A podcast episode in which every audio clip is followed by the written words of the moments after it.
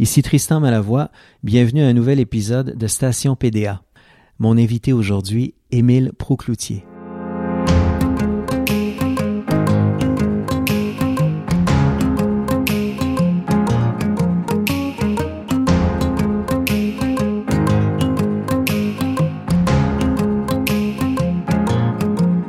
C'est un comédien accompli qu'on a vu au cinéma, à la télé beaucoup, dans 30 vies, dans Faits divers, dans Demain des hommes. Il a aussi beaucoup joué au théâtre et depuis quelques années, la chanson prend une grande place dans sa vie. Ses deux albums, Aimer les monstres et Marée haute, ont été chaleureusement accueillis par le public. Émile Procloutier sera en spectacle à la cinquième salle les 15 et 16 juin dans le cadre des Franco.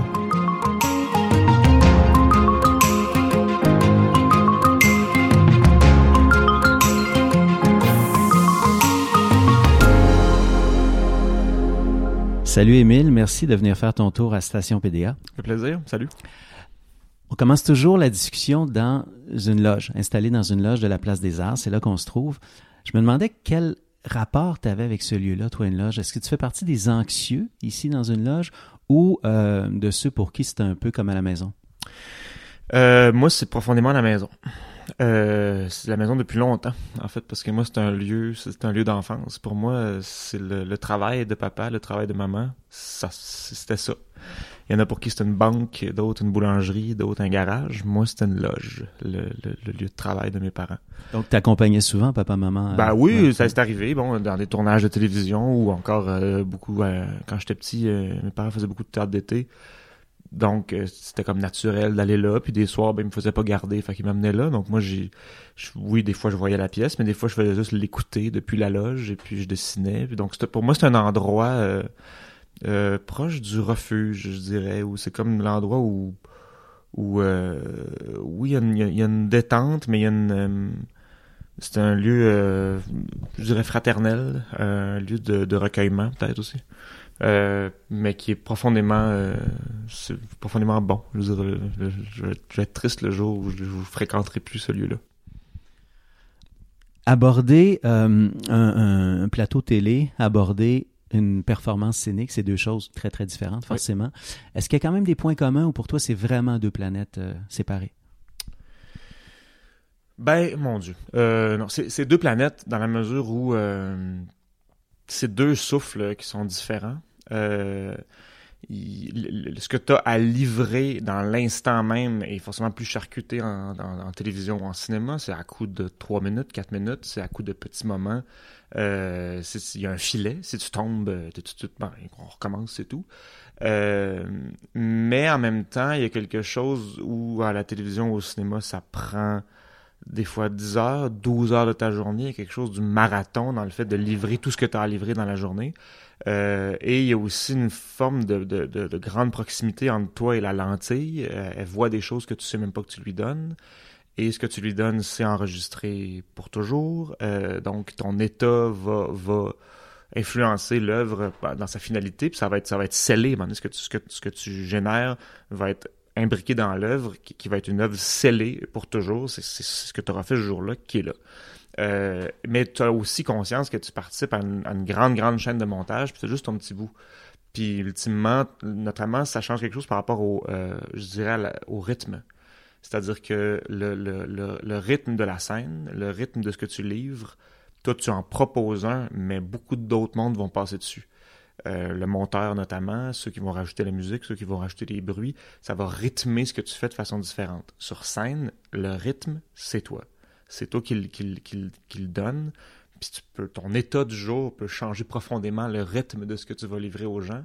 Et les gens qui sont devant toi sont différents et tu palpes cette différence-là aussi selon le lieu où tu te trouves, selon ce qui s'est passé dans la journée.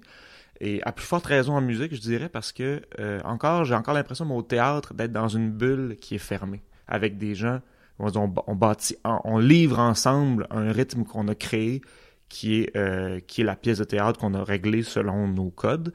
Quand c'est de la comédie, évidemment, les rires des gens plus ou moins forts vont modifier ce rythme-là. Mais en musique, tu t'adresses directement aux gens. Alors, euh, pour moi, la, on peut être profondément, ça peut, le, lieu où tu te trouves et les gens qui sont devant toi vont modifier profondément ce que tu vas dire, ce, que, ce qui va, et ce qui va être livré pendant la soirée. Alors, et euh, ben, tu dois avoir le souffle de, de, de, comment je dirais, de livrer ça sur deux heures, deux heures et demie. C'est un, tu sais, à, à 8 heures moins 3, là, c'est un grand respect que tu prends dans la loge pour aller livrer cette longue performance-là, ouais. Donc, il n'y a pas de spectacle de musique pareil. C'est peut-être la sphère où, d'un soir à l'autre, c'est ça varie le plus.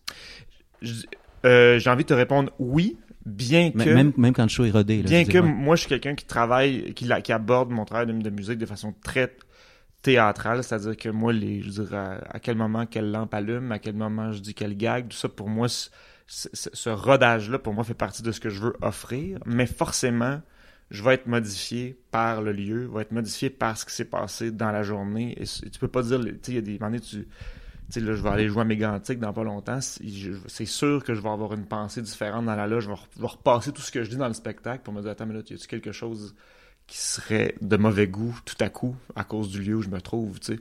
Euh, et même chose si c'est le lendemain de d'une élection, si c'est le lendemain d'une catastrophe quelque part, si peu importe. Euh, ça, en général, ça ne change rien dans la pièce de théâtre. Mais dans le spectacle de musique où tu t'adresses au monde et dans le code, les gens peuvent te répondre, il y a une, euh, une hyper-conscience là-dedans qui doit être ajoutée, même si, moi, c'est très, très, très rodé. Tu as une longue expérience maintenant, on peut dire ça, des planches, de la scène, de, des plateaux, mais tu me sembles être quelqu'un quand même euh, assez animé au fond de toi. On a l'impression que ça bouillonne tout le temps. Euh, tu me corrigeras si je me trompe. Je me demandais quel rapport tu avais au track. C'est-tu encore quelque chose que tu vis intensément? Euh, écoute, oui, à, divers degrés, mais absolument, complètement. je dirais que c'est un, il y a comme, comme un, gros gros spectre entre ah c'est bon, j'ai hâte, ah ça va être le fun ce soir, ok je suis un petit peu excité, petite fourmi avec sourire en coin, puis là, à partir de là, l'aiguille peut monter. En bas de ça, l'indifférence complète, le genre, euh, je, c'est comme si j'étais pas ici, c'est comme si je m'en allais prendre un bain. Ça, c'est un état duquel il faut se méfier. Apprentissage, leçon euh, apprise de mes parents qui m'ont dit si t'as pas le trac, un petit peu, méfie-toi. T'es dans la merde. Parce que ça veut dire qu'il y, a des, senseurs qui sont pas ouverts. Il y a des, tes réflexes sont pas prêts. C'est comme si tu traverses la rue, yeux fermés. Là. Non. Il faut que, il esprit dans le présent et il faut que tu aies conscience que ce que tu vas livrer, tu vas le livrer pour la première fois. Même si c'est la 150e fois, il faut que ce soit la première fois et que ça fasse quelque chose. Euh, par contre, il y, a des tracts très légers, euh, vivants, euh, papillonnants, corrects. Puis là, ça peut monter jusqu'à divers états qui, des fois, sont modifiés par le fait que ah, c'est longtemps qu'on n'a pas fait le show, ou ah, ok, c'est la première, ou ah, ce soir, il y a telle personne dans la salle. et puis des fois, ça va plus loin que ça. Des fois, ça va dans des pas des troubles physiques, mais oui, en fait, des manifestations que tu dis, oh mon Dieu, c'est drôle, là, il faut, faut que je me parle parce que c'est ça, ça il, devient un peu plus fort que moi, puis là, il ben, faut que je redevienne un peu plus fort que lui. Alors, euh, complètement. Je veux dire, je me connais mieux dans ce track-là, mais il est encore là. Rituel avant spectacle, un chapelet, une grosse poutine? Euh, je peux pas faire comme mes musiciens qui. Mes, musiciens, moi, ils boivent là, des fois une pinte ou deux, bien comme il faut. Là. Moi, je suis incapable de boire d'alcool avant un spectacle. Euh... D'abord, euh, à l'école de théâtre, j'avais une prof qui m'avait dit de m'emmener attention, parce que quand tu bois de l'alcool, tu te trouves bon. Puis, je fais Ah oui, ça c'est vrai. Euh, et au théâtre, c'est pas du tout une habitude. C'est bien rare que tu vas des, des, acteurs boire une bière avant un spectacle. En général, c'est pas très bon pour la mémoire, puis t'en as quand même pas mal besoin au théâtre. Oui, puis en, en, musique, par contre, c'est vraiment fréquent qu'il y ait des bières ouvertes dans la loge. Et ce qui fait que moi, là, je me trouve vraiment comme les gosses à la clôture entre les deux mondes. C'est-à-dire que j'aime profondément, moi, être entouré de musiciens et j'ai pas de problème avec le fait qu'eux boivent.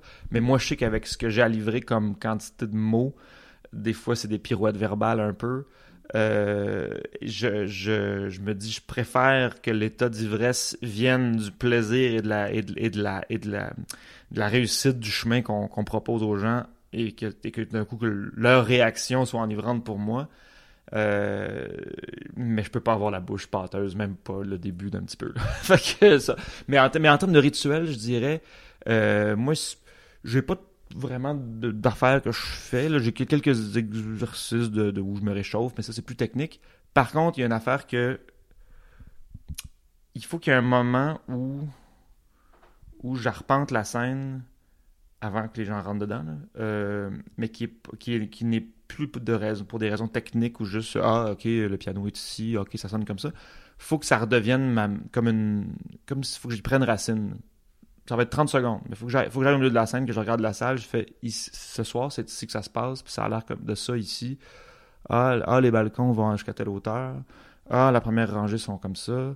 Ah si je me mets de même, ok eux ils me verront pas puis que ça devienne ma place. Mais quand je faisais des exposés oraux secondaires, il fallait que je fasse ça. Avant, que la prof arrive, j'allais devant la classe, regarder la salle. Ah oui, ça va être ça va être ça, le partenaire aujourd'hui. Voyons donc. Oui, oui. Puis, et l'autre chose, par contre, c'est quand les gens sont rentrés dans la salle, je vais les écouter. Je vais me mettre pas loin du rideau, je vais me mettre quelque part où je peux pas être vu, mais... Qu'est-ce que tu captes quand tu fais ça? Qu'est-ce qu'il peut y avoir de différent dans cette rumeur-là d'un soir à l'autre? C'est comme, euh, c'est comme arriver à un rendez-vous le premier, puis regarder l'autre s'approcher alors qu'il ne te voit pas encore, puis dire ah, ah, il a la tête basse, ou ah mon dieu, il est bien pimpant, ou ah, il a l'air euh, préoccupé, ou oh, il est perdu.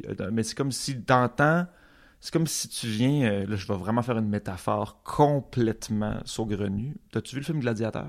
Oui, absolument. Bon, ben, tu sais, on voyait quelquefois Russell Crowe se pencher puis prendre un peu de terre oui. de, du mhm. champ de bataille où il va se battre. Il touche à cette affaire-là, puis comme, je sais plus s'il lume ou s'il goûte, je sais plus ce qu'il fait, mais en tout cas, c'est comme si il prend racine dans OK, ça va être ça. Alors, moi, il y a un peu de ça. Ça fait que moi, ça me ramène à aujourd'hui, maintenant, ces gens-là qui ont leur journée dans le corps, ces gens-là qui sont des humains d'aujourd'hui, qui sont habités par leur journée d'aujourd'hui, et ce qu'on va faire, ça va se passer aujourd'hui et ça va disparaître après, sauf dans les mémoires de ces gens-là et dans la mienne. C'est comme si ça fait, ça me rappelle le. Ah oui, on s'en va. Ce qu'on a là, on s'en va pas se regarder nous-mêmes en train de le refaire puis se trouver bon, on s'en va le donner. même si les gens ont payé pour être là, ils ont payé leur place, nous, ce qui va se passer, il faut que ce soit comme une offrande, puis là, il faut que ce soit clair à qui, à qui on l'envoie la balle. Puis, il n'y a pas d'information que je vais tirer là, à part le fait ah, c'est ce, que, ce que le marin qui regarde le courant dit les vagues sont-tu grosses, sont pas grosses avant de partir. Il y a besoin de la regarder la mer avant de décoller. Émile, si tu veux bien, on va y aller sur la mer, on va y aller au champ de bataille. On va poursuivre l'entretien sur la scène.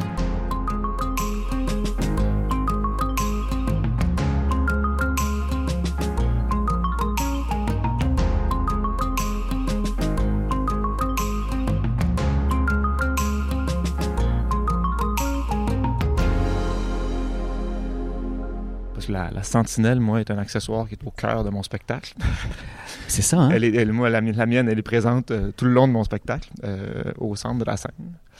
Et elle, elle, devient toutes sortes de choses pendant, euh, pendant le spectacle aussi. C'est-à-dire que elle finit par, par presque incarner des personnages, des fois, devenir un Comment ça, d'où c'est venu cette une lanterne, ouais. D'où c'est venu cette idée-là, euh, de, de, de, justement de l'enfance, c'est-à-dire je me rappelais de la fois où on, on m'a expliqué à quoi ça servait cette affaire-là, et que l'image peut-être du fait que ah oui ok quand toutes les lumières se ferment dans le théâtre, ben elle, elle, elle, se ferme pas, un peu comme la torche olympique qui s'éteint jamais, euh, faut pas qu'il fasse noir dans un théâtre. Cette image-là, moi je, je, je, je l'aime beaucoup. Euh, Peut-être parce qu'il y a quelque chose dans le mot sentinelle qui fait que, ah oui, euh, elle monte la garde. Elle, elle, s'endormira pas, puis elle va s'assurer qu'il ne fasse jamais noir mm-hmm. ici. Mm-hmm. Euh, ce qui est un peu la job, quelque part, de l'art dans une cité, je pense. Euh, et euh, en anglais, le fait que ce soit la ghost light, euh, ok, c'est une lumière qui, qui, qui, qui, empêche les fantômes de s'enfarger la nuit quand les fantômes reviennent ici. Fait que ça, ça j'aime, bien, j'aime bien aussi cette image-là de, de, pourquoi les fantômes reviennent, c'est qui? Est-ce que c'est juste des artistes ou il y a des fantômes de spectateurs qui reviennent? Fait que ça fait, ça fait partie du, d'un des monologues du spectacle. Le fantôme de l'opéra. Ouais. Puis l'idée de l'intégrer, euh, est-ce que c'est, au départ c'était accidentel, elle traînait là, tu t'es dit, ah, je pourrais peut-être essayer un tour aussi? Non, ça faisait longtemps que je voulais, euh, je, parce que ça, je cherchais euh, un élément scénique signifiant qui pouvait changer de sens pendant, pendant le spectacle, quelque chose qui est léger, qui peut se traîner partout. Et euh, même visuellement, bon, tu sais, ça a quelque chose de, on dirait presque que c'est quelqu'un, cette, cette lampe-là sur un, pied. Il y a quelque chose aussi, bon, le spectacle s'appelle Marée haute, ça évoque un peu une bouée, ça évoque, euh, euh bon, tu sais, ça, et c'est un, objet de, scénographique qui est léger, qui peut se traîner mm-hmm. partout euh, dans, dans, dans les salles où on va. Donc, dans la mise en scène, ça faisait tout, le concept du show est sur des, espèces de points lumineux qui, finissent par euh, incarner quelque chose à un moment ou à un autre. Et puis, ça en était, était un. Émile, on est sur les planches euh, maintenant, on a fait notre entrée en scène, en quelque sorte. Euh, il y a beaucoup d'artistes qui ont un, rapport amour-haine à la scène. toi, tu as quel genre de rapport à ce lieu-là? Disons, quand tu casses la glace, tu arrives sur scène, tu te sens bien tout de suite ou ça prend un certain temps? Euh, je suis heureux tout de suite. Moi, c'est amour. Amour pur. Amour, amour. C'est un des rares endroits au monde où je, comprends ce qui se passe. Puis, ouais, où tu comprends ce qui se ben, passe. J'ai l'impression que les codes ici, pour moi, sont, sont, sont clairs. Je, le, plancher il est solide. Euh, j'ai l'impression que c'est un lieu, euh, comment je dirais, qui est vraiment, euh, c'est vraiment la maison. Pour moi, tu sais, moi, je, là, je m'en rappelle pas. Sauf que la première fois que j'ai marché, moi, c'était sur une scène de théâtre.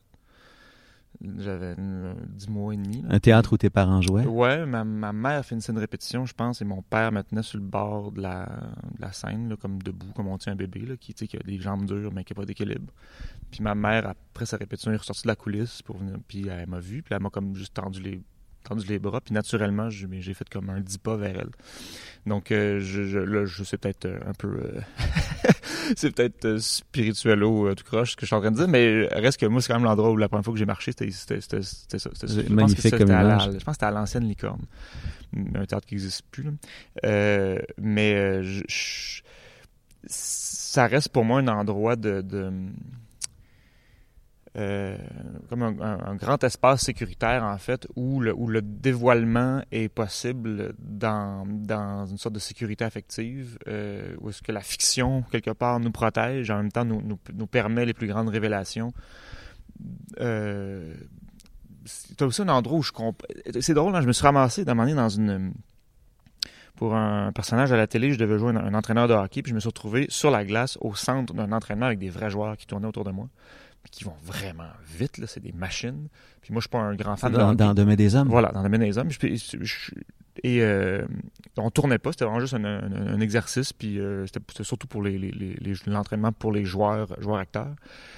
Et n'étant pas un grand fan de hockey, je, je, m'acclimatais, mais j'ai compris que en fait, ce qui est la scène pour moi, c'est la glace pour le joueur de hockey, c'est-à-dire un lieu où est-ce que tout d'un coup, les lois de la physique sont différentes. Qu'est-ce que c'est quoi la différence entre le bord de la patinoire puis la patinoire? C'est que à coup, ben là, tu deviens une machine qui peut aller à 30 km heure avec juste tes propres muscles. Ou est-ce qu'il y a d'autres lois, d'autres règles? Ou est-ce que d'un coup, une ligne, ça devient un enjeu épouvantable, alors que dans la vie, ben, c'est pas, pas, un gros enjeu. Il y a, c'est comme si c'était une, autre planète avec ses propres lois, puis que toi, tu te sentais quasiment mieux sur cette planète-là que dans la vraie vie. Puis moi, ben, il y a un petit peu, il y a, un petit peu de ça. C'est comme c'est un endroit où, ah, ici, je, les comprends, les lois, je comprends les, les, codes, et, me, il me soulève ces codes-là. Et c'est pas une, tant une affaire d'être acclamé, d'être aimé. C'est comme si c'est une affaire où ici, c'est vraiment la planche de surf. Quand il y a une vague, à coup, ben, la planche de surf, dans, l'asphalte du parking, c'est mort. Puis à coup, dans l'eau, ça devient une machine vivante. Fait que c'est ça. Je me sens comme ça. Super belle image. J'aimerais ça qu'on reparle encore un peu de tes parents. Oui. Daniel Prou, Raymond Cloutier, deux comédiens. Euh, bon, tu dis que quand même, ils t'ont traîné au théâtre quand tu étais petit. Tu as fait tes premiers pas. C'est pas banal comme image sur, euh, sur les planches d'un théâtre. Mais sinon, quel rapport ils ont avec ta carrière à toi? À quel point ils se mêlent de tes affaires? À quel point ils te donnent des trucs, par exemple? Oh, ça, la gestion ponctuelle de euh, fait ça de même, ça, ça n'existe pas vraiment, mais je, avec le temps, je dirais que à partir du moment où où, tu sais, il y a eu dans, dans, dans l'enfance, c'était une fascination pour le métier, pour moi, le mettons vers, vers eux. Euh, quand tout d'un coup je suis devenu adulte, mais plus ou moins formé, tout ça, oui, c'était un peu intimidant, cette, euh, ce, ce, la, tout le chemin qu'ils avaient parcouru. Et à partir du moment où j'étais un acteur formé, que j'avais un, un, conservatoire dans le corps, puis je me suis mis à faire mon chemin à moi, c'est devenu des échanges euh, plus comme des espèces de retour à l'essentiel. C'est, on, parle davantage de qu'est-ce que tu fais quand, quand tout d'un coup il y a une, perte de repère. C'est plus le, comme le, cerveau reptilien de l'acteur. Qu'est-ce, que, de quoi tu as besoin pour survivre en, toute situation. Et euh, forcément, ces, discussions-là sont, sont riches, mais euh, jamais euh, je les sens comme une une sorte de surmoi freudien qui surveille les choses. oui, ça me fait quelque chose quand je sais qu'ils sont dans la salle, j'espère qu'ils vont aimer ça.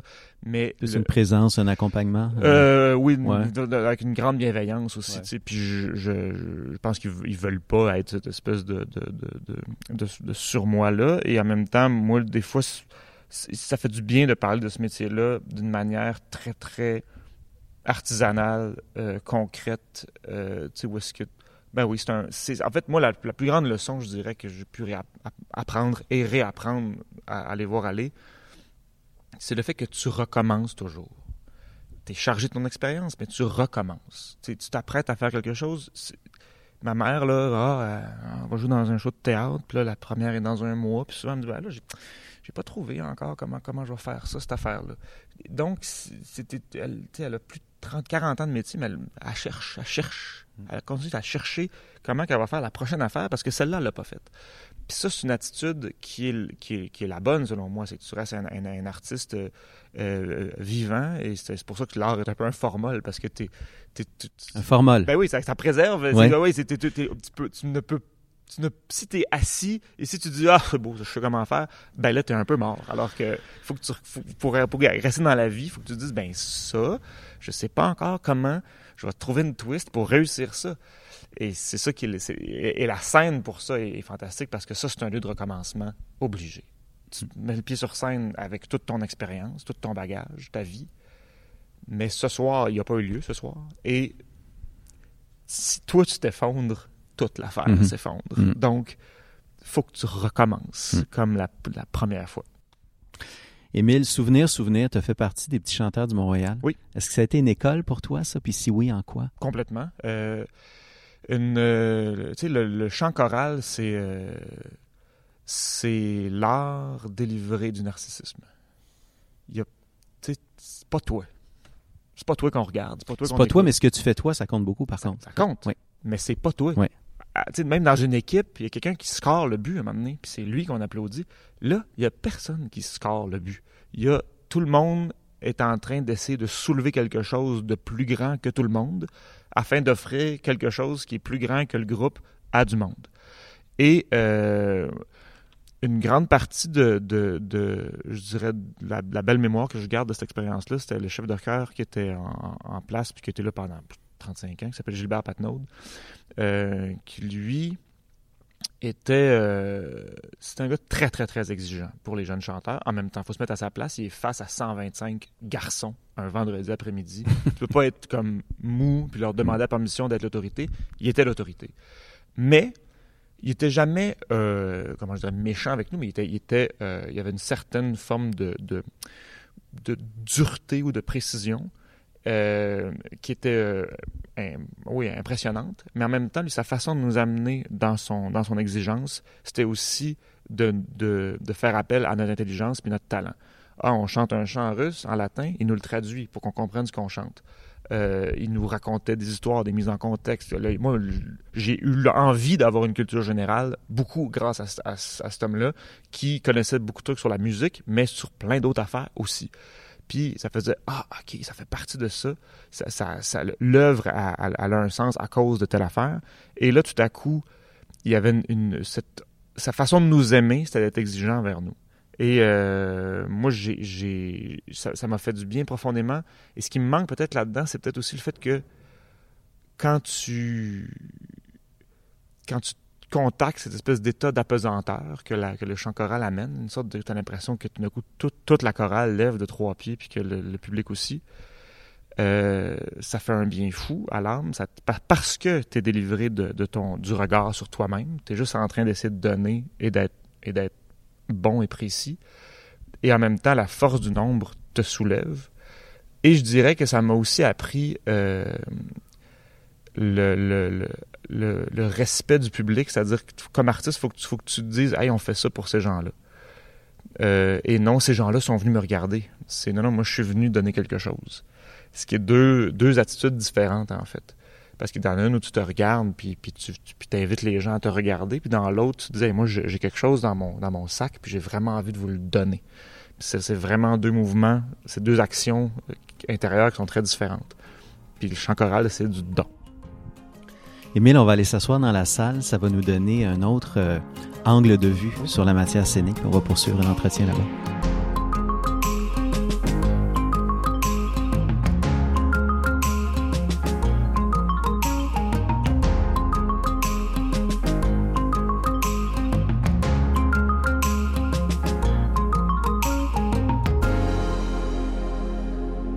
Émile, on est assis dans la salle maintenant, siège du spectateur. T'es quel genre de public, toi? Euh, je sais qu'il y a des artistes qui sont euh, bons publics, il y en a d'autres qui ont du mal à se laisser aller dans la proposition qu'on leur offre, euh, qui ont du mal à ne pas voir toujours les ficelles derrière une derrière un show, derrière une pièce de théâtre. Euh, toi, t'es quel genre de public? Ah mon dieu, ça dépend vraiment de mon état. Je peux être tout ça. C'est-à-dire que des fois, ça dépend de, comme, de comment j'arrive et ce qui m'habite à ce moment-là. Euh, et euh, il a quand même j'ai vécu assez d'émerveillement dans des salles pour, pour me dire que ah oui c'est encore possible euh, mm, et en même temps ce que tu décris là de oui de voir des ficelles de voir quelqu'un en train de travailler ça m'arrive mais en même temps pour moi ce n'est pas un ce n'est pas un désenchantement de regarder quelqu'un en train de travailler. Ça, ça me déplaît pas, moi. Euh, je, des fois, j'ai pas envie forcément d'être dans une salle pour tout oublier et me laisser emporter. Des fois, c'est aussi ben, de, de voir la, la, la comment je dirais, le, le, geste généreux euh, abandonné dans le sens de se laisser aller que l'artiste nous, nous, offre. Des fois, c'est quelqu'un que je connais. Des fois, des fois, juste, la, la, la, le, comment je dirais, la générosité dans ce geste-là me rappelle Ah oui, oublie pas que c'est pour ça que tu fais ça. Ah oui, oublie pas. C'est comme, comme retourner à la source puis faire Ah oui, tu vois la somme du travail de quelqu'un sur quelque chose. Puis ça te rappelle aussi, le, le, ça te redonne un élan toi-même pour, pour, pour, ton propre travail. Euh, je dirais que quand même aussi, c'est ça, des, des, moments où est-ce que. Euh, c'est ce qui est parce au théâtre, surtout au théâtre, euh, peut-être même plus qu'en musique, le théâtre, quand c'est plate, c'est souffrant. Un film plate, c'est juste un. Mais tu as toujours le plaisir de voir des images qui bougent. Hein. Toujours te lever pour aller aux toilettes. ça passe mieux qu'au théâtre. Oui, non, mais il y a quelque chose de. ah, ben c'est il y a quelque chose de l'enchantement de la, de, la, machine, de ah, des images qui bougent sur le grand écran. Le théâtre, quand c'est plate, mm. ça fait mal à mon corps. Moi, moi j'ai mal dans mon corps. Et inversement, quand c'est vraiment bon, Qu'est-ce qu'il y a de plus jouissif peut-être? tout, parce que là, tu as l'impression que là, là, tu es face à la. Il y a quelque chose de tellement brut dans le fait que mm. quelqu'un est en train de donner ça à toutes nous en ce moment. Tu as la chance inouïe d'être là, de d'être là pour y assister. quelque chose d'évanescent. Euh, et là, tout à coup, il n'y a pas un effet spécial, puis il n'y a pas une, esthétique de cinéma qui peut à côté ça.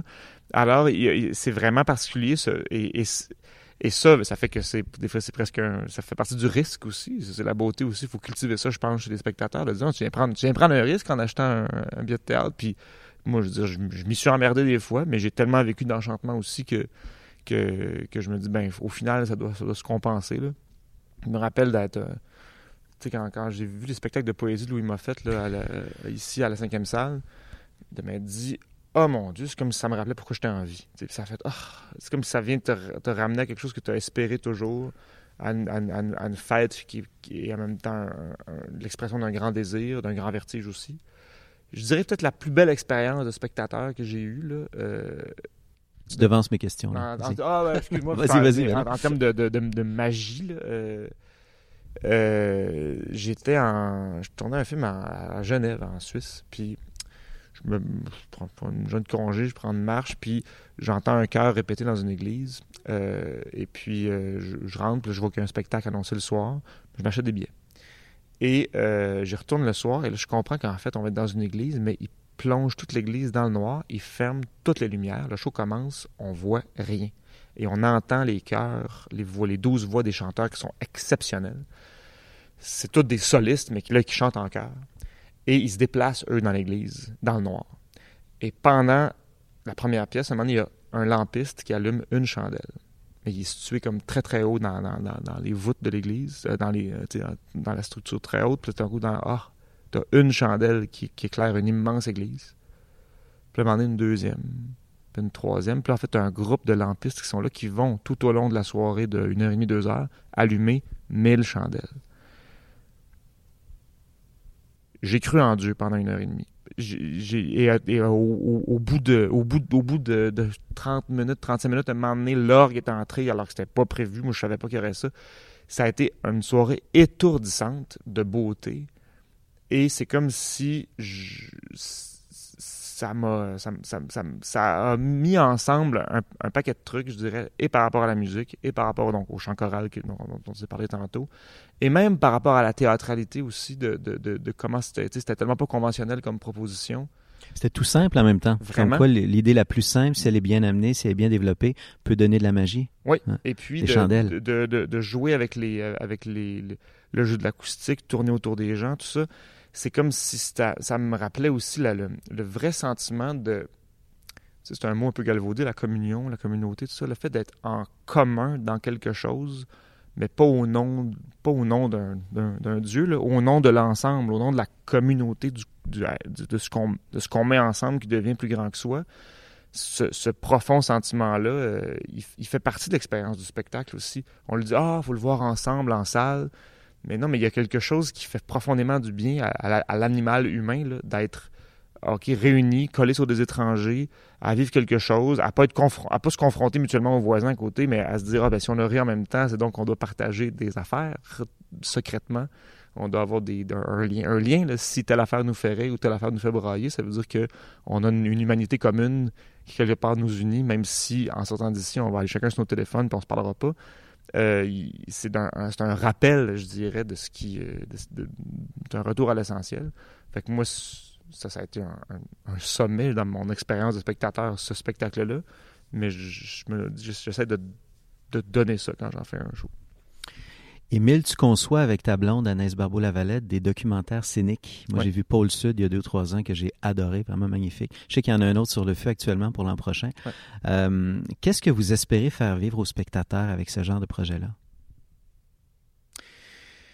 Euh, pour ceux qui savent pas ce qu'on, comment on les fait, c'est-à-dire que c'est vraiment le, le- à la différence mettons, du théâtre documentaire où des fois c'est des acteurs qui vont redire ce que des vraies Mhm. personnes ont dit. Nous, nous on, on, on, on préenregistre un peu comme on le fait là. En fait, là, on fait des, des longues, Anaïs fait de longues entrevues audio, donc avec seulement un micro, avec des gens qui ont une histoire fascinante ou une façon particulière de se raconter.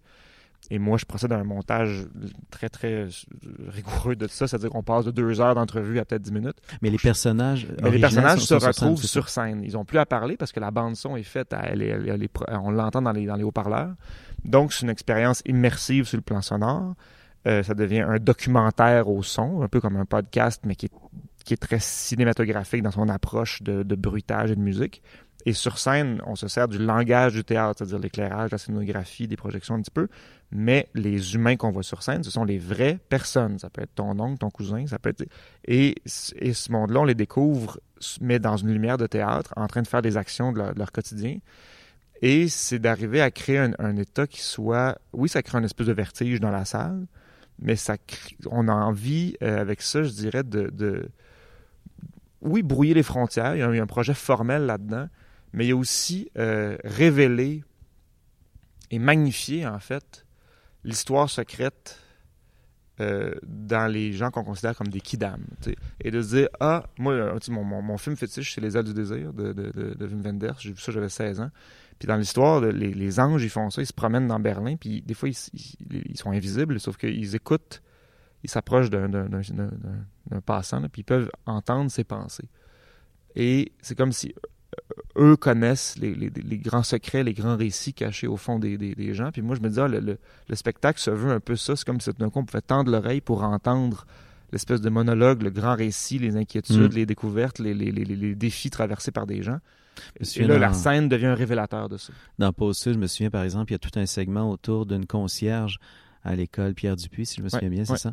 Et euh, bon, c'est pas euh, nécessairement des gens, malheureusement, auxquels on tend l'oreille naturellement, en tout cas dans un, Pas, un la, cons- espace pas la concierge de Puis- nuit de, de- non, ben c'est ça, Puis, puis, on se rend compte que cette femme-là a des choses passionnantes à raconter, une expérience à, à transmettre. Oui, puis il y a- nous, c'est un- il y, a, il y a un projet euh, de, de, de, de- récit, puis un projet poétique. C'est-à-dire que moi, ce qui m'intéresse, c'est la poésie involontaire quand les gens parlent. Euh, et c'est comment est-ce que tu peux... euh, quand tu parles longtemps avec quelqu'un qui se détend puis qui se laisse aller avec tout, à coup, il y a des phrases magiques qui sortent, puis un auteur n'aurait pas pensé à cette phrase-là.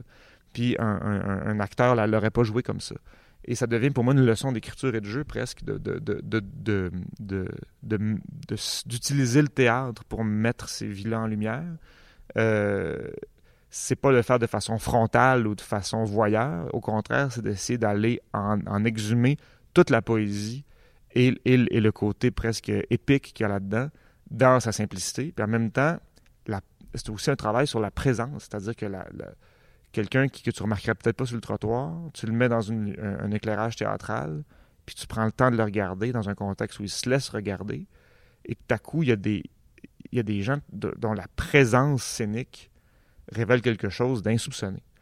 Puis euh, moi, c'est la, la, rencontre, je dirais, entre un cinéma sonore puis un théâtre à l'image, et aussi euh, une, une, euh, comment je dirais, le, désir de semer une curiosité dans les, chez, chez les gens qui, qui, sont assis dans la salle, puis ils disent, mon Dieu, si je sors d'ici puis je croise quelqu'un, évidemment que je me, me tendrai peut-être pas tout de suite l'oreille à toutes les histoires de tout le monde, mais tu peux te dire, il y en a peut-être une de cachée à l'intérieur de la personne, et c'est beau d'aborder quelqu'un mm. comme ça, de se dire, je, je, je te connais pas, mais tu as, une histoire cachée quelque part. Ça a vraiment ça pour effet. Émile, dernière question, je reviens à ton show de musique. Tu es en coulisses, à 30 secondes d'entrer en scène, quel est le sentiment qui t'habite? Ah, euh, là, il y, y, a quelque chose qui, euh, qui chancelle sous les pieds. Là, tout à coup, c'est comme si. Euh, il y en a qui n'ont pas le pied marin. C'est comme si tout à coup, j'avais plus vraiment le pied, j'avais plus le pied terrestre. mais, j'ai le pied scénique, par exemple. Ben, c'est ça, oui, c'est paradoxal, oui. non, mais j'ai hâte de mettre le pied sur la scène pour arriver dans, sur mon élément. parce que c'est comme si juste avant, il n'y a plus rien qui tient. y a mais c'est pas de la, c'est pas de la peur, c'est juste le fait de se dire, oh mon Dieu, c'est comme si j'ai la conscience de là, me traverse en 20 secondes tout ce qui pourrait arriver de mal. Tout, ce, tout ce que tu veux pas qui arrive, là, ça me passe par la tête. Euh, et en même temps, il y a, un désir d'y aller, mais c'est une, sensation de recommencement. Ça fait. J'ai, on a travaillé fort pour arriver jusqu'à ce soir, mais là, à Go, j'ai l'impression de recommencer au début, puis de me dire, oui, je suis un adulte de 36 ans, mais je suis un enfant de 6 ans aussi en même temps qui va faire le premier petit récital. C'est fait que tu arrives chargé des deux. Tu arrives chargé du kid, pas, convaincu du tout que ça va bien se passer, puis de l'autre qui, a un bagage, mais, mais le bagage, il te sauvera pas. Il, te soutient, mais il fera pas la job à ta place.